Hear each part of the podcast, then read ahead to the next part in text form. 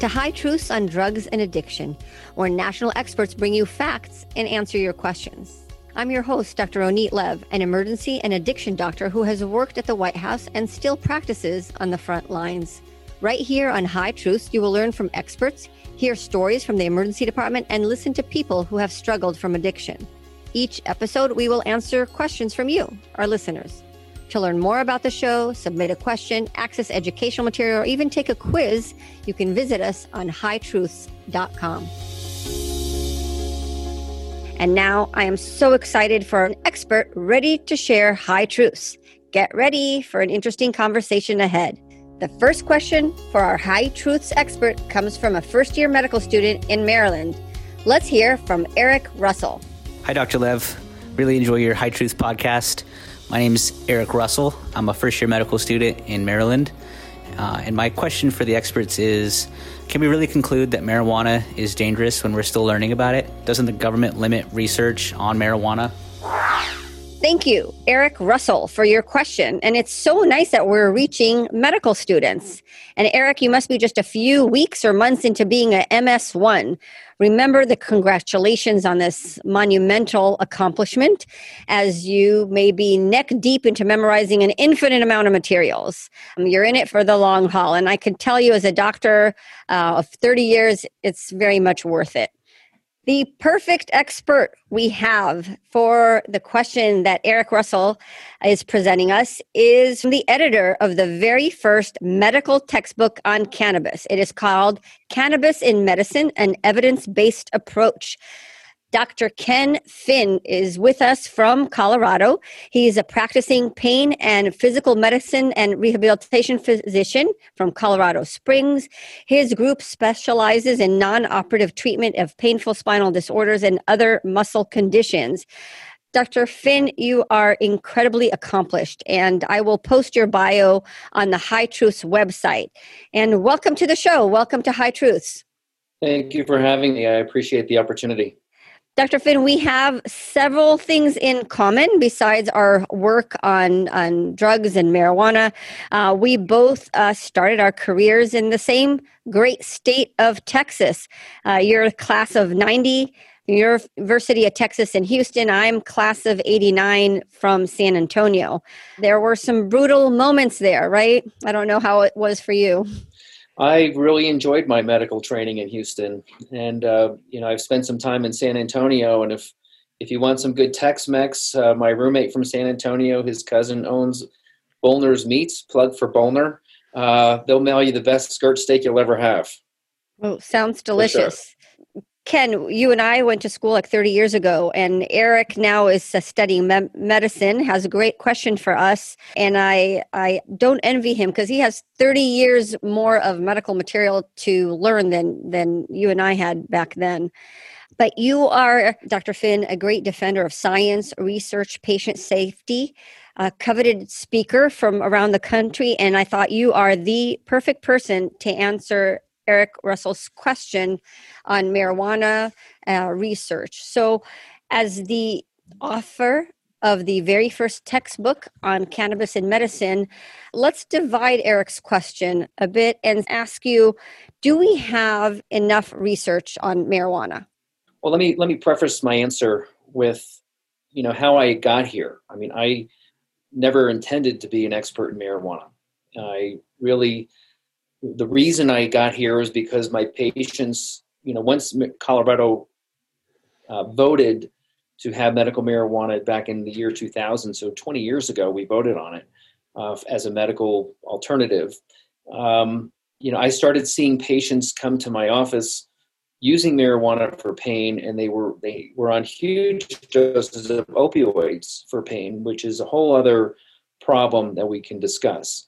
So. It, and clinically, it wasn't making any sense. You know, why are these patients presenting to me with high levels of pain, high doses of opioids, using marijuana for pain? It wasn't, nothing was helping them. So as a result, I started doing my own education and research and reading and Googling and PubMed, and ended up on the Colorado State's Governor's Task Force for Amendment sixty-four. When we legalized it, I spent four years on the state's Medical Marijuana Scientific Advisory Council. I've began speaking across the country and in other, other countries. I testified at the Canadian Senate on their marijuana bill. And every time I spoke, I saw a deer in the headlights from the members of the audience that included law enforcement, medical providers, uh, uh, D E A, uh, lawyers. And, and so that was kind of the impetus for creating this book, because there was, when I looked online to find, you know, is there a resource for medical providers on the use of marijuana in medical conditions? There really wasn't anything. So over time, I was able to corral a bunch of people to that were experts in their field, because I did not write anything, uh, and then create this book. So in answer to your question is, there's been research on this substance for decades. Uh, you can go to clinical trials dot gov and put in marijuana, and you will find tens of thousands of research articles that have already been published. Uh, interestingly, when I Bef- right before I published my book, I was able to read a book by a woman by the name of Peggy Mann. I don't know if you and I have had that conversation regarding Peggy, uh, but Peggy was a journalist from the early nineteen eighties. And I actually, ded- part of my dedication page was to, you know, any any person that has lost a loved one to any substance of, of addiction, which includes marijuana. And to Peggy Mann and other pioneers in research on this issue, she went around the country to University of Mississippi, to places in California, in New York, that were doing research back in the seventies and early eighties, and she published a book called Pot Safari. And when I read her book, I was astounded name. that the stuff that was in her book is in my book forty years later. She actually wrote another book called Marijuana Alert, and actually received the Congressional Medal of Honor for her work in marijuana journalism back nearly forty years ago. So do we need more research? I think we do need more research. Um, and the reason we need more research is because of public health and safety primarily, uh, because the products today are not what they were forty years ago. I support doing scientific rigor, uh, proving things are um, good for you or not good for you, put it through the muster of Uh, clinical trials. I think those are very important. Uh, do we need more? Do we need to know more about the plant and the components of the plant? I think we do. Uh, but there already has been a mountain of research already on this plant and its components. So that's very interesting. First of all, again, your book, I keep it on my desk, Cannabis in Medicine. It's my little Bible when I want to go through all the, the different chapters. It's twenty chapters, five hundred fifty-four pages, seventy-two authors. And I actually went and counted all the references that you have in your book, two thousand three hundred thirty-nine references. And that's just in the book. I'm sure, um, like you were saying, there was a book published forty years ago um, on marijuana. When we compare it to tobacco, when the Surgeon General had his first uh, committee to advise him before he wrote the uh, uh, advisory on t- tobacco, he did that based on seven thousand um, r- research um, and publications. And it took us, um, you know, one hundred years to get to where we are with um, tobacco, and I hope it doesn't take us that long to make conclusions. So I agree with you. We always need new, more research. Who doesn't need more research? We, you know, being a physician for so long in each of our specialty, their studies come out and, and our practice changes. And to our medical student, Eric, out there, they say whatever you're learning now, fifty percent of it uh, will be outdated and wrong. We just can't tell you which fifty percent. Um, so yes, we always want research, but that doesn't mean that we can't make some conclusions um, today. And um, so and, and your opinion on that is that do we have, based on your book and your Um, experience, enough to research to um, have recommendations or or concerns to the public? No, I, I agree with you as it relates to medical students. I mean, some things will always hold true. Uh, the brain is usually inside the head. Uh, that typically doesn't change. Um, but there are things in science, there's a lot of nuances with with scientific research and study, and things may change over time. I think this book really is the state of the evidence at this point in time, and I think it will be considered outdated in three to five years. And that's why I think it was very timely. I think it was very important for anybody interested in the issue, because we had a chapter uh, from law enforcement, uh, um, um, a legal chapter on what are the implications for medical providers, because across the states, the rules are different, and, and the qualifying conditions are different, and the products available are different. So things will change over time. But I think there's a foundation of evidence at this point regarding the public harms, the concerns that we have as medical providers regarding the components of the plant. Even, even today, I'm astounded that the scope of this substance is not just, you know, I'd rather smoke a joint than have a glass of wine. I'd rather have smoke a joint or a bowl rather than taking a, a tablet of oxycodone or Percocet. Uh, it, it goes so far beyond this. You know, I have chapters on oncology, palliative care, older people, emergency medicine, cardiology, neurology, psychiatry. This is so broad and so deep uh, that, I, and I think things will change over time. Right. And we do have to answer this question about research. The in chapter two of your book by Doctor Bertha Madras, um, who's a division of neurochemistry head at Harvard Medical School. She will be on our podcast, so everybody should look out for her episode. But she makes a point that in a thirty-year period between nineteen thirty and nineteen sixty, there were one hundred nine reports on marijuana. And from the eight years, two thousand eleven, two thousand nineteen, there was fifteen thousand two hundred sixty-nine marijuana manufacts, one hundred forty percent increase in scientific literature. So it's there. There's a lot of research trying to promote therapy and find therapeutical aspects. When people say, we want more research, They they mean that we want to like show how it's good for this or that. And, but I really like what you have to say is we re, we also have to do the other side. There there was a report that came from the Institute of Medicine, now the National Academy of Medicine, that they did a report on cannabis, and it was all the ways where cannabis can be beneficial. And for such a scientific report, they completely ignored any potential adverse effects or public health effects. And I think that that's also where we need to focus. The other part of Eric's question was, does the government limit research on, on marijuana? I have in front of me um, the information from NIDA. So right, NIDA is the National Institute of Drug Abuse. They right now have a single growth site for legal research. They can't just go to a dispensary and buy marijuana and, and use it for research. They have to make sure that that plant is pure, that the um, percentage of T H C, C B D, and other components are real. So they have, you know, a lot of scrutiny on the plant that they use for research purposes. And for the past many years, that what they used a single center in Mississippi. Uh, it was the University of Mississippi School of Pharmacy, and Doctor Mahmoud El Soli was the one who headed that. Um, and you can actually go to the NIDA website and see how much it costs to buy the plants to do Uh, your research uh, on marijuana. Uh, I thought it was interesting. Non-placebo cigarette, ten dollars and ninety-six cents each. Placebo cigarette, thirteen dollars and ninety-four cents each. Bulk marijuana, two thousand four hundred ninety-seven dollars per kilogram. It's interesting that NIDA sells cigarettes. That's um, a little bit um, interesting. But things have changed. There was really a call, you know, how come there's only one center? It's not fair.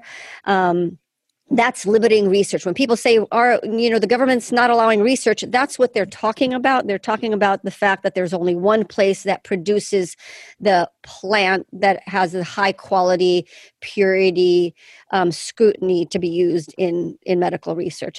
And March twenty twenty, um, there is the D E A is now reviewing thirty-seven applications to grow marijuana. So that number from one is going to grow up to thirty-seven, thirty-eight. Um, what's your opinion on, on the limit of government research on marijuana? Well, I, I guess I've already answered the question. Um, I, I support, and you support as well, scientific rigor and research. I think that's kind of uh, a, a no-brainer. I think we all should do that. The concern I have is that studying a plant or a crop is very, very challenging. Uh, as part of the Scientific Advisory Council in Colorado, you know, we approved nine million dollars worth of research, one of which, you know, all the, all the studies had to get their marijuana through NIDA, had to get D E A approval. You know, it's very, very rigorous to study the plant. One of the studies was involved with Johns Hopkins, and my understanding is that Johns Hopkins pulled out of the study because when they got their Mississippi weed that was labeled as X percent T H C, they did their own testing on the plant, and it wasn't X. It was X plus, it was X minus. So the problem with studying a plant is that the components will be variable from the stem to the, to the flower, to the bud. It's all, it can be all over the map. I think if you look at, look at, at the components of the plant, the T H C, the C B D, the C B G, all the other hundreds of, of components of the plant, isolate the molecule, study the molecule, because that's how you develop medications. I mean, one of my authors were uh, Doctor Tyler Gaston and Jerzy Slawarski from University of Alabama, Birmingham, that wrote my seizure chapter. They were the ones that fast-tracked F D A approval of Epidiolex for pediatric seizure. Um, their chapter was fascinating. I don't know if you had a chance to read it, but it was probably one of the more scientific, uh, cerebral chapters of, of the book, in my mind. Very well done, but they have a plant, naturally occurring plant product that's free of contaminants. We know how to dose it. It works for a percentage of these kids with seizure. That, to me, is a much more scientific way to go in terms of study rather than a plant. I mean, we've had, you know, I'm going to I'm going to pick on um, Taxol, as for instance. That comes from the Pacific yew tree, but people aren't growing yew trees in their backyard in mass quantities to study the component of the yew tree as a breast cancer medication. The, the component of the yew tree that does help treat breast cancer has been isolated, studied, proven, and available. That's the road I think we need to go down. Yeah, and, and you're absolutely right. There, uh, we have, I mean, throughout the century have used plants Um, for medicinal purposes, but we are, we've e- evolved to getting isolated the right amount so you know exactly what's going on. If somebody has heart disease, we don't tell them to go smoke an oleander plant, right? We tell them to buy digoxin so we know how many milligrams you're getting and how many times a day and that there's no other impurities in it. We could also write for C B D, right? You've, I don't know, I have never written for it, but if I wanted to, if I needed to, if I had a patient with Dravet syndrome or Lennox-Gastaut syndrome, we could write for Epidiolex, and we would have the confidence as physicians that they're getting real C B D and know how many milligrams and how many times a day. And we would be, um, we would check for drug interactions and, and review other people's, our patients' medications to make sure if we're prescribing a new medicine, it's not causing problems. Well, I'm, I'm glad you brought up Epidiolex, which is the only F D A-approved natural C B D on the planet, uh, approved for narrow-spectrum pediatric seizure, Dravet syndrome, and Lennox-Gastaut. I don't know if you've ever done this or not, but go to the Epidiolex website. I would I would encourage anybody listening, go to the website, look at the warnings and precautions. The first thing that comes up is hepatocellular injury. This causes liver damage. The second thing that comes up is suicidal behavior and ideation. The third thing that comes up is somnolence and sedation.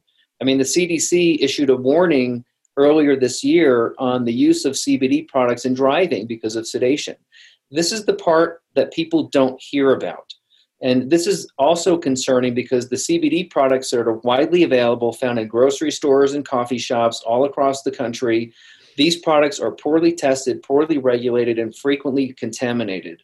And, you know, you have patients that may have a, may be taking a particular drug. If they're using the non-F D A approved C B D, who knows what's in it and who knows how that patient is going to react to ingesting that product. I mean, just anecdotally, I had a patient who was on chronic anticoagulation for blood clots in their leg, was on, um, started gobbling up a bunch of C B D products and ended up after a severe coughing fit with what's called a retroperitoneal hematoma with a subsequent lumbar plexus injury. So we had a nerve injury on top of it and his I N R, which is the international, it's it's the international normalized ratio, the I N R. It's a test of how thin your blood is. And people that have valve replacements, about two point eight to three point oh is how thin you want their blood so they don't clot. This guy's I N R was seven point eight, seven point eight, which is, I've never seen that in another patient in my thirty years of practice, an I N R that high. I've seen that in my practice. Um, we have clinics that people who are on Coumadin, a blood thinner, for whatever reason, they have to get their I N R checked on a regular basis. And they've had several patients come in and their I N R is crazy high. They are at risk of spontaneously bleeding anywhere, like your patient did, um, in their in their back, and uh, it's from their marijuana or C B D. Those are serious drug interactions, and uh, I really think that we actually need to have warning labels, like we do when you go to the pharmacy and there's a warning label: don't use with milk or grapefruit juice or alcohol. We should have warning labels for some of these medications, not to use with C B D, not to use with um, cannabis. Um, there are, you know, hundreds of drug interactions. It's it's not so simple. You have to really um, be careful.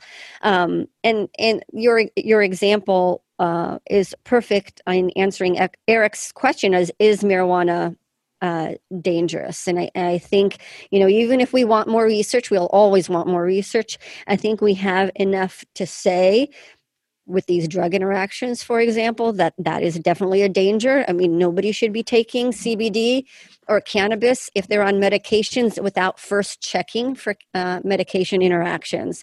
Um, and to kind of answer his question is, can we, what can we say about the dangers of, of, of marijuana?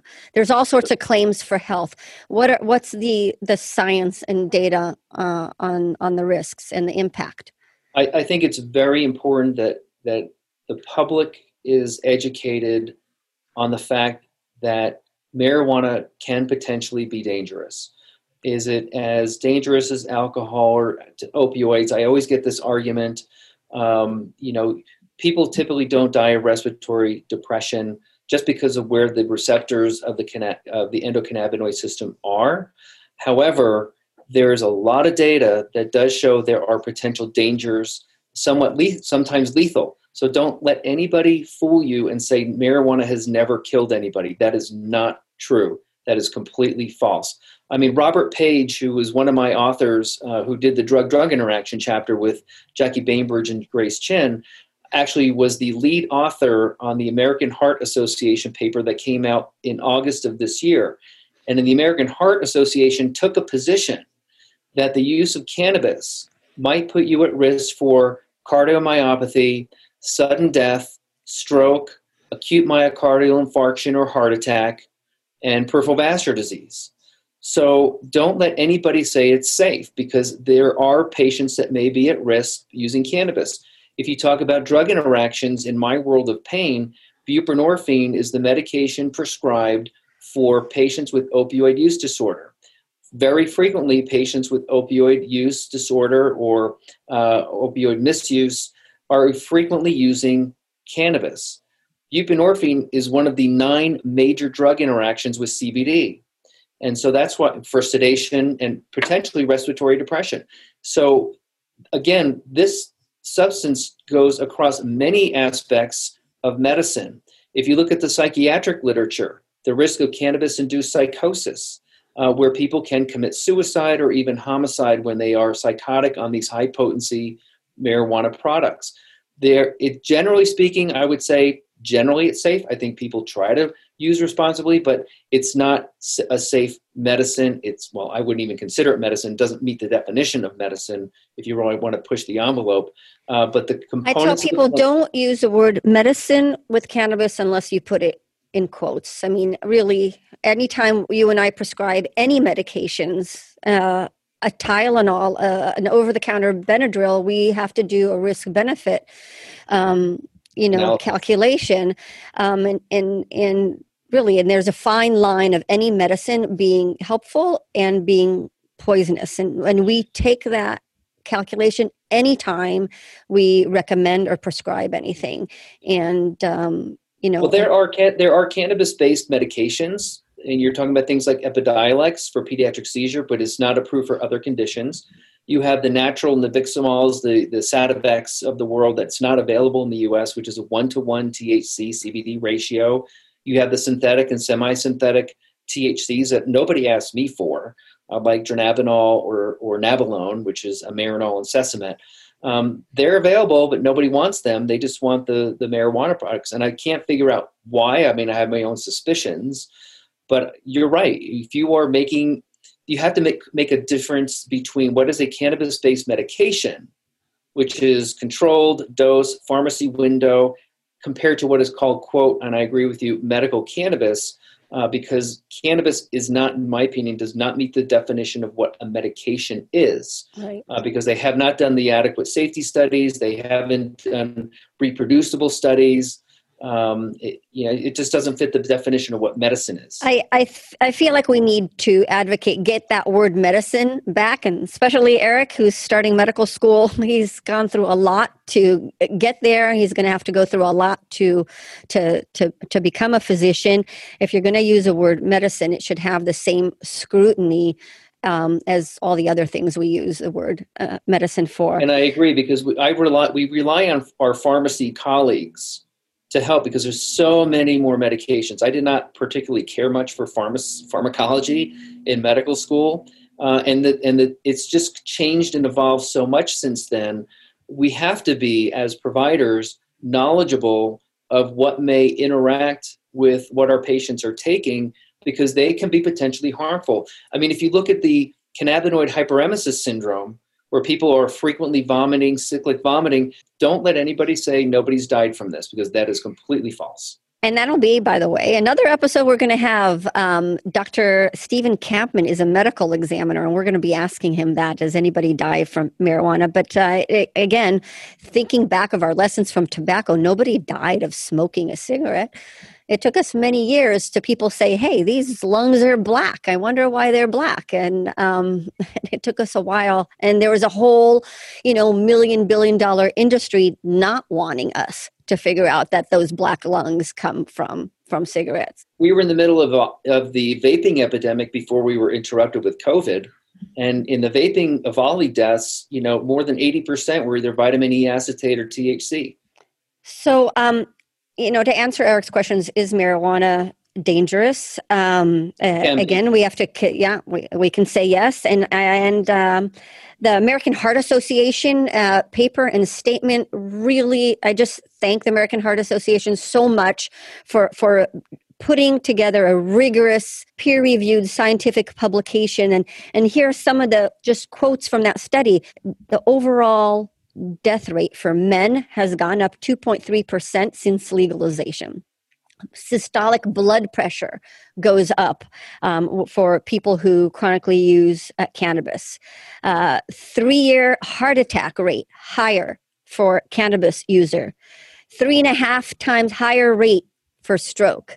Um, and, um, you know, two point three increase stillbirth rate for neonatal exposure. And they, they, they go on, two and a half, two time increase for lung cancer. You know, if something, we know that smoking is bad for you.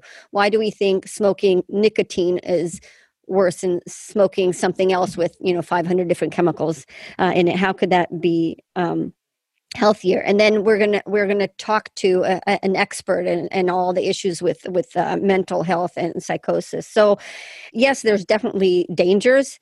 Um, just, just like you say, um, Doctor Finn, you know, there's medicinal components in the plant that have, you know, that are F D A approved and that we can use, but we really have to do the risk benefit of, of what this is doing for our society. Um, what is your goals for the American public on marijuana? I honestly believe the the public has been somewhat duped by the industry, a very powerful industry with a lot of money, that this is okay, that this is safe. Uh, if you look at, you know, because it's safer than alcohol, we we've, we have not done a good job with alcohol. We have not done a good job with tobacco. We're doing a better job with tobacco, with education. Uh, we have not done a good job with opioids. And nobody's been able to answer me, how are we going to do a better job with another substance that acts in the central nervous system and has addictive potential? Nobody's been able to answer that question for me. I don't think we're doing a good job with marijuana. Uh, if you look at the Secretary of State from the state of Oregon, last year they issued a audit re- their audit report. I don't know if you saw their audit report from the state of Oregon. They've had a very robust medical and recreational program for many, many years. They're one of the models for the rest of the world in terms of legalizing marijuana for recreational use. The Secretary of State of Oregon in their audit report said they were only able to have three percent of their dispensaries had a compliance inspection and only one third of their growers. So they concluded that they cannot guarantee that the test results are reliable, and they don't think that the, the products are safe for human consumption. And this is a state that has a very, very robust marijuana program, both medically and recreationally. You know, the um, health department oversees marijuana in California, but no one is really going into these dispensaries and testing the products for contaminants. And we know that fungal contamination is a, is a real a real uh, issue. There was a, a, a patient who's a, a young thirty-year-old man um, with bone cancer who's getting chemotherapy, and he died of pneumonia. And when he died, they did a biopsy of his lung and found aspergillus, and then they tested his marijuana, and it had the same gene type of aspergillus in his marijuana that he had in his lungs, that he died of it. But last week in Denver, they had a recall product that had arsenic in it. Yeah, oh, that's terrible. And you're not, and you're not going to you're not going to get the recall unless you register for it. Number one, and the Denver Public Health is the only public health department that's testing product regularly. They have yeast, molds, arsenic. They have thing uh, something called mycobutanol, which is a fungicide. So they, uh, that's that's residual mycobutanol found on the plant. That is occasionally recalled. I've seen it in California. I've seen it in Colorado. When you heat mycobutanol, it converts to hydrogen cyanide. This is the problem with the industry. These products are poorly regulated, poorly tested, frequently contaminated, multiple potencies. What's in the bottle is not on the label. It's a free-for-all, and I think they need to rein that in and do the scientific rigor when it comes to uh, cannabis-based medications. Give us a, something that we can use that's been proven to be effective, and we know the safety, um, the, the safety, uh, the risk-benefit ratio.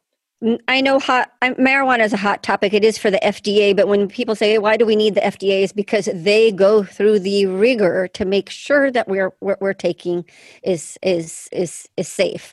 What I want for the American public is for you to be informed decision makers. If you're smoking, you know what, You know your risks. You know your risk of of cancer and emphysema, addiction, um, and you're making an informed decision. And if you need help, then you know we can try to help you quit if you want to do so. Um, I ask my, I ask my patients commonly, and I ask my colleagues this commonly. I mean, you bring up a good point. I mean, nine percent. The data shows eight or nine percent of medical students are regular users of marijuana. I can send you that study. To me, that's sad. A frightening statistic. Eric, um, you hear that? I, you're not one of them, I'm sure. What, right. um, how would you feel if you were going to have your gallbladder taken out, knowing that your anesthesiologist and your surgeon dabbed last night or shared a few bowls of marijuana last night? Would you be okay having them take your gallbladder out and put you to sleep? The vast majority of people I ask that pointed question to say no. And they say no probably because they know what they feel like um, uh, under the influence. Right. But, and that's the point is my, my you know, the purpose of High Truths in this podcast and, and any time I go out and lecture is to make Americans informed decision makers. Um, and I, I think, you know, if you have at least the information in front of you, and that's the problem is um, with marijuana, that information is not commonly out there. One final comment as it relates to public health and safety, I will call on the Surgeon General and his constituents to issue a black box warning. I think Doctor Adams has been phenomenal, um, but I really would c- call on him and his team to issue a black box warning regarding use in pregnancy, regarding use in driving, regarding use in adolescence. I mean, the European Pain Federation basically has, I guess, a version of a black box warning. They do not recommend Anything over twelve point five percent T H C due to psychiatric effects. That doesn't exist in Colorado. The average is about seventeen to twenty percent, and these high-potency products are ninety-five percent plus. Um, they don't recommend co-prescribing cannabis-based medications with benzodiazepines and opioids due to um, drug-drug interactions and sedation. So I, I really would call on our leaders to issue a warning on the use of cannabis for in a variety of, of situations. And and having come uh, just from the federal government and the Office of National Drug Control Policy, I I, I know across federal government they're very um, concerned about this um, marijuana. I think Doctor Jerome Adams has been very brave and forthcoming in issuing an sure. advisory in marijuana that no one else had to do that in the middle of Um, you know, political fire and criticism. He didn't let that stop him into speaking the truth. And he specifically says this is not medicine. Um, and uh, the black box warnings come from F D A. And uh, I've had interesting conversations with them. And I've invited an F D A um, physician to our podcast. We'll see if she gets approved to, to come and be on our show. She may be limited in what she's allowed to say on cannabis. But black box warning, they've been issued them from the F D A, and that goes back to putting, you know, labels. Don't use this with uh, marijuana. They have F D A, the black box warning on opioids and benzodiazepine. Um, if cannabis was really in t- uh, a medicine, there definitely would be a black box warning. But since it's not a medicine, they're stuck in that, you know, catch twenty-two area. But they can they. Definitely, I think, aware of the problem, and they're they're in this legal loophole that they're trying to, to work on. But I also, today, I believe the A M A is actually having their first meeting with a marijuana task force. Uh, the A M A actually put out a very nice statement last week saying that, you know, this is what frustrates me to no end. With COVID, all you hear is, listen to the scientists, listen to the evidence with COVID. But for some reason, marijuana got a free pass. But the A M A is actually meeting with their task force, and they had a very nice article last week that actually said, we need to do the scientific research first. So I do give them, I commend them for that. And I, I think, and really, and shout out to all the medical organizations who are Um, raising the public health warning and and and doing that in the American Heart Association, American um, Society of Addiction Medicine. Um, the ophthalmologist came right away and said, "Don't use this for glaucoma."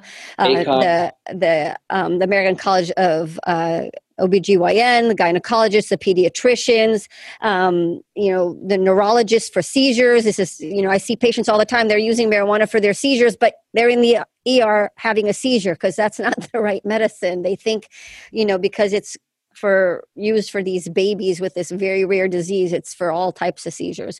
So I uh, really. Well, the other thing is that the, there are components of the plant that are pro-epileptogenic, and it, it, it you can't predict which patient might precipitate a seizure. And actually, some of the studies with these uh, artisanal products in Colorado, some of these kids had worsening of seizures and ended up on a ventilator because their seizures got worse. Right. And uh, absolutely. That's that's actually the, the worst thing that I see on a daily basis is people having seizures because they think marijuana is is their medicine and, instead of their other medications. So they stop their other right. medications. It's a problem because it makes them forget to take their other medicines. Right. Yeah. So really, kudos out to the medical organizations who already, you know, uh, understanding the public health risks and, and doing position statements. I, those go a long way. I, I could tell you uh, federal officials, that's what they do. They go to the website and see position statements um, from medical organizations. So I think that, that that's very important work. And, you know, to, to go back to Eric's question, um, there's a lot of research. You know, I, I think we have enough to make statements. Of course, we need more research. Um, the, there's no government limits on, on research. There there is scrutiny and on where you can get marijuana that is pure enough and regulated enough to do actual human testing um, for that, and that's for therapeutics. But that that those kind of studies have nothing to do with what people are using, right? If you're doing a study right. on three percent T H C that's absolutely pure, and we know exactly the ratio. That has nothing to do with the dispensary that's selling you thirty percent T H C. I mean, that's apples and oranges. Right. It, it would be, you know, my, my one of my projects that I wanted to do at O N D C P that I never got to do is to have a dashboard for marijuana like we do um, on opiates. I'm always very jealous of other, you know, diseases. Um, so for for marijuana, I was jealous of opioids, that you have all these data points. You know, we know how many uh, prescriptions are out there. We know how many deaths, hospitalizations, interactions. We have all that data. And so very early in the opioid epidemic, I I predicted and, and, and still hold through that there'll be a beginning and an end to at least the prescription part, because that's very regulated and we have the data. But with marijuana, we don't have the data. And for us to... Um, to document that, and and it'll be a small, it won't take us one hundred years like it did with tobacco to see the light. It maybe take us fifty years if we had that, but but we first need to document that. With that, Doctor Finn, thank you so much for joining us on High Truths and sharing your knowledge. We will see you again, and um, when you come and talk to us about pain and your specialty in pain. Um, do you have any final advice for Eric, our, our caller, our listener? Study hard. And, you know, I, I, I, I can tell you that my four years in medical school were probably four of my best years of my life before I had got married and had kids. It was really...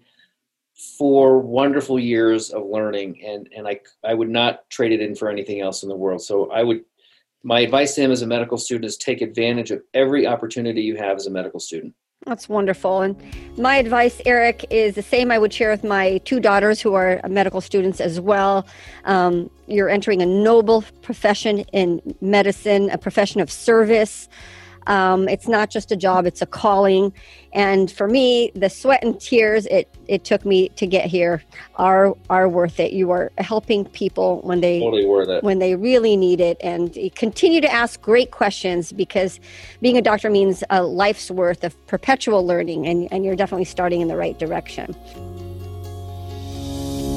Thank you for listening to High Truths on Drugs and Addiction, where national experts give you facts and answer your questions. This week's episode would not be possible without the generous support from our sponsors.